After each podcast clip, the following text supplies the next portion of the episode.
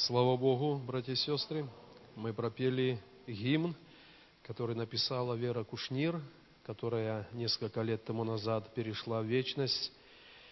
И кто слышал ее свидетельство, как Бог ее призвал, она выросла в семье неверующих людей, но когда пришли трудности, пришли потери, она хоронила своих маленьких детей – и Бог начал говорить к ее сердцу. И открылся как Бог любви, как Бог Отец, как Бог прощения. И она посвятила жизнь для служения Богу. Бог дал ей дар, она написала множество стихов, которые положены потом на музыку. И этот гимн – это тоже ее исповедание, кто для нее Бог. Это тот, который осудил грех, в котором она жила, который простил, который лучший друг, который любовь и который переводит нас в вечность. Она написала в своих последних стихах такое пожелание. Пусть в такой обыкновенный вечер удлинятся тени, как всегда, Дух Святой подует, как на свечи, и погасит все мои года. И это был один из последних стихов. Она приболела, ее забрали в больницу, и мирно, тихо она перешла к Господу. Мы не знаем, когда Бог в нашей жизни пошлет, скажем так, это веяние Духа Божьего и погасит наши года, как свечи, но Писание говорит, что наше сердце, оно всегда должно быть готово к встретению с нашим Богом. И правильное состояние верующего человека, христианина, когда он знает, он уверен, что между ним и Богом нету преграды греха. Это правильное состояние. Поэтому Давид молился, Господь, от тайных моих, от умышленных, удержи раба Твоего, чтобы не возобладали мною чтобы я был чист и непорочен от великого развращения. Пусть Бог нас благословит. Я буду читать несколько мест Священного Писания. Тема небольшой проповеди «Будьте святы и непорочны». И казалось бы, сколько можно в церкви, в Доме Божьем нам напоминать друг другу, что мы должны быть святы и непорочны перед Богом. Но когда читаем послание Петра, Иоанна, Павла, послание к евреям, послание Иуды, мы везде в Священном Писании, в учении Иисуса, в Нагорной проповеди, мы так или иначе встретим этот призыв, что мы были святы и непорочны. Петр говорит, будьте святы, потому что Отец ваш Бог святой. И если мы рождены от Его природы, то и наша природа должна совершенствоваться, и мы должны быть святы и непорочны. Давайте прочитаем несколько мест Писания, послание к римлянам, 12 глава, 1 и 2 стих давайте прочитаем из этого послания. Итак, умоляю вас, братья, милосердием Божьим, представьте тела ваши в жертву, живую, святую, благоугодную Богу для разумного служения вашего – и не сообразуйтесь с веком сим, но преобразуйтесь обновлением ума вашего, чтобы вам познавать, что есть воля Божия, благая, угодная и совершенная. Давайте откроем послание к Ефесянам апостола Павла и с пятой главы прочитаем также два стиха, вернее три, с 25 по 27, пятой главы послания Ефесянам. Апостол Павел, обычно это место Писания мы зачитываем, когда в церкви бракосочетание. Мы говорим, что жены должны мужьям повиноваться, а мужья должны любить жен, как Христос церковь. Но, кроме того, в прообразе мы говорим о семье, но напрямую это также сказано о Церкви Христовой. И с 25 стиха написано, «Мужья, любите своих жен, как и Христос возлюбил церковь и предал себя за нее. И дальше, чтобы осветить ее, очистив баней водную посредством слова, чтобы представить ее себе славной церковью, не имеющей пятна или порока или чего-либо подобного, но дабы она была свята и непорочна.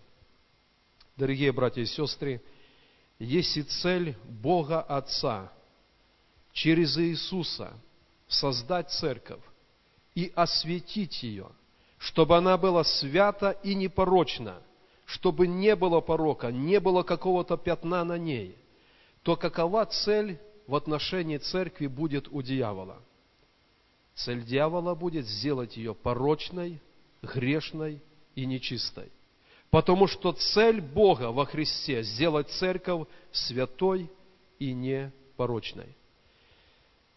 Церковь имеет благословение Божье до тех пор, пока она хранит себя святой и непорочной. Пока она наблюдает за своим путем, чтобы оставаться святой и непорочной. Как только церковь, Божий народ, смешивается с миром, она утрачивает святость и непорочность, и дьявол очень легко подминает и просто, скажем так, разрушает Церковь Христову. Сегодня было зачитано место Писания, когда человек верит, что Иисус – это Божий Сын, это Его Господь, Его Спаситель, то врата ада такого человека и такую церковь не одолеют. Это откровение, которое Иисус дал ученикам. Но мы понимаем, что когда церковь где-то перемешалась с миром, тогда она потеряет силу, и она будет просто подмята и не представить никакой духовной угрозы для князя этого мира. Она сильна, когда она свята и непорочна. Что такое порог? Есть несколько таких объяснений. Несколько из них я назову. Порог – это испорченность, поврежденность, развращенность сердца, недостаток, надломленность. Иногда рождаются маленькие дети, и врачи ставят диагноз, э, предположим, порог сердца.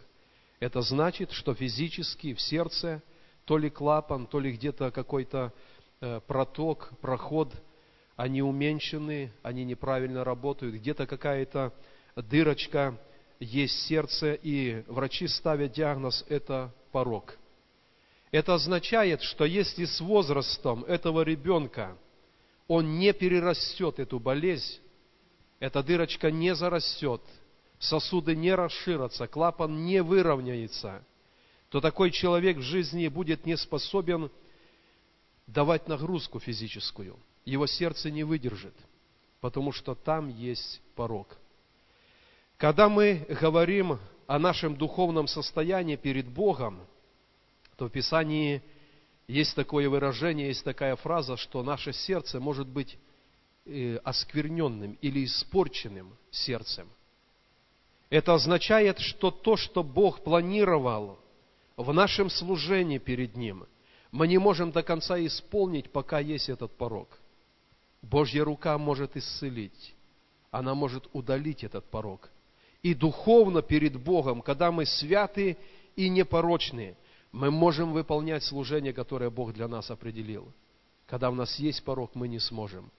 Придет момент, когда мы надломимся, когда мы разочаруемся, когда мы где-то, э, скажем, э, устами нашими, поступками нашими, мы нарушим эту волю Божью. Поэтому Писание говорит, что цель Бога – это сделать церковь святой и непорочной – и понятно, что противостояние дьявола, оно будет в обратном. Мы прочитали из послания к римлянам, что Павел призывает через Дух Святой, чтобы мы, как церковь, представили тела наши в жертву живую, святую и благоугодную Богу. Если вспомнить Ветхий Завет, буквально исход Левит числа, второзаконие, потом в книгах царств много об этом говорится, как Бог дал повеление, какой должна быть жертва, которую человек приносил перед Богом. И там есть очень-очень много указаний, что никакого недостатка физического не должно быть на этом ягненке или на птице, то, что приносится в жертву Богу. Если ягненок э, весь белый, но есть какое-то черное пятно шерсти, он не может быть принесен в жертву, потому что есть пятно. Это все было прообраз на Новый Завет, на Церковь Христову, когда Бог нас осветит, возродит свыше. И когда мы будем приходить к Нему и посвящать наши тела, нашу жизнь для служения, то мы должны быть без порока. Без порока. Лучшее принимает Бог.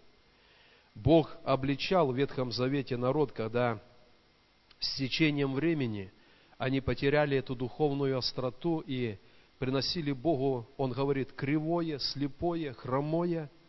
И он даже сказал, поднеси это князю твоему, будет ли он даже как человек доволен этим, а ты приносишь это Богу и приносишь с пороком. Братья и сестры, мы почему много, часто говорим друг другу в Церкви Христовой о святости, о непорочности, потому что мир, в котором мы живем, в нем сокрыта тайна беззакония. Эта тайна беззакония умножается, открывается. И чем больше восстает грех, тем написано благодать Божья. Она должна сильнее действовать в Божьем народе. А о благодати Божьей написано, что она явилась спасительная – и она призывает нас, чтобы мы были святы, чисты и непорочны. Поэтому мы, собираясь вместе, как церковь, мы говорим в назидание друг другу. Бог ожидает от нас святости и непорочности. Я прочитаю еще одно место Писания. Это книга чисел, 25 глава. Давайте откроем книгу чисел. И в этой 25 главе показано отношение Бога к греху, и оно не поменялось в Новом Завете. Бог прощает, Бог милует, но грех и Бог, они всегда будут несовместимы. Как тьма и свет не могут смешаться, так святость Бога и грех, они никогда не пересекутся. Меняется что-то в культуре, в людях – в устоях, в традициях, но Бог свят, и никогда грех не будет принят Богом. Я прочитаю это местописание, книга чисел, 25 глава, с первого стиха давайте будем читать. «И жил Израиль в Сетиме, и народ начал блудодействовать с дочерями Моава. И приглашали они народ к жертвам богов своих, и ел народ жертвы их, и кланялся богам их. И прилепился Израиль к Ваал-Фегору, и воспламенился гнев Господень на Израиля. И сказал Господь Моисею, возьми всех начальников народа и повесь их пред Господом перед солнцем, и отвратится от Израиля ярость гнева Господня. И сказал Моисей судьям Израилевым, убейте каждый людей своих, прилепившихся к Ваалфигору. И вот некто из сынов Израилевых пришел и привел к братьям своим мадианитянку в глазах Моисея и в глазах всего общества сынов Израилевых, когда они плакали у входа скинии собрания. Финиес, сын Елеазара, сына Ааронова, Аарона священника, увидев это, встал из среды общества и взял в руку свою копье, и вошел вслед за израильтянином в спальню и пронзил обоих их, израильтина, израильтянина и женщину в чрево ее, и прекратилось поражение сынов Израилевых. Умерших же от поражения было двадцать четыре тысячи. И сказал Господь Моисею, говоря, Финиес, сын Елеазара, сына Ааронова священника, отвратил ярость мою от сынов Израилевых, возревновав по мне среди их, и я не истребил сынов Израилевых в ревности моей. Посему скажи, вот я даю ему мой завет мира, и будет он ему и потомство его по нем заветом священства вечного, за то, что он показал ревность по Боге своем и заступил сынов Израилев. Ниже описано очень подробно, кто был этот человек, который пошел и взял эту женщину-язычницу и привел в Израиль, с какого рода, колена, потом описано, кто она была, дочерью какого начальника там, в Мадиаме. И это говорит о том, что Бог пристально наблюдает за каждым из своего народа. И, дорогие братья и сестры, мой сегодня призыв, вот как поступил Финиес и не смирился с грехом, и Бог почтил его, чтобы каждый из нас в нашей личной жизни, в наших семьях, мы могли также показать ревность по нашим Боге. И наши поступки, наши решения, наши слова, они должны показать ревность по Боге. Мы хотим быть чистыми и непорочными. И когда сосуд очищены, тогда Бог употребляет этот сосуд, наливает от благодати своей. Когда сосуд чем-то вымазан, когда там нечистота, Бог не может употреблять этот сосуд. Мы все еще в Его доме, в Его церкви, но Бог хотел бы нас употребить и не может, потому что в нашем сосуде есть нечистое. И много раз в Ветхом Завете есть такой призыв Божий, когда люди шли навстречу к Богу, было сказано, вымойте одежды, осветитесь, воздержитесь от всякого греха, и в таком состоянии приходите к Богу. Если там это было какое-то время, и познание Бога, уровень познания Бога был очень малым в Ветхом Завете, то в Новом Завете, когда Иисус открылся для нас как Бог, когда написано «вселюсь в них и буду в них ходить», когда Он близко, то это освящение должно сопровождать каждодневную нашу, каждый день нашей жизни. Поэтому пусть Бог благословит, и каждый раз, когда мы говорим о непорочности, об отделенности для Бога, о святости, сердце рожденного свыше человека – нигде не найдет большей радости, большего утешения, большего спокойствия, как быть непорочным и святым. Когда Бог близко, когда мы ощущаем Его отцовское присутствие, мы счастливы, и это состояние мы призваны хранить, быть в нем и распространить это для других людей. Давайте поднимемся. У нас сейчас будет молитва перед Богом. И наша молитва – Господь, Ты в Слове Своем призываешь церковь быть святой и непорочной. Я часть этой церкви. Покажи мне меня. Евгений проповедовал, и это сильное слово «видеть, как видит Бог». Иногда мы видим себя по-человечески, даже наше состояние, святы мы или не святы. Но когда Бог нам показывает, очень часто мы понимаем, что мы должны осветиться – потому что не все хорошо в нас перед Богом. Давайте помолимся за себя, друг за друга, за всю нашу поместную церковь. Бог готовит церковь, чтобы она была свята и непорочна. И будучи частью этой церкви, мы хотим быть святы и непорочны. Давайте помолимся об этом.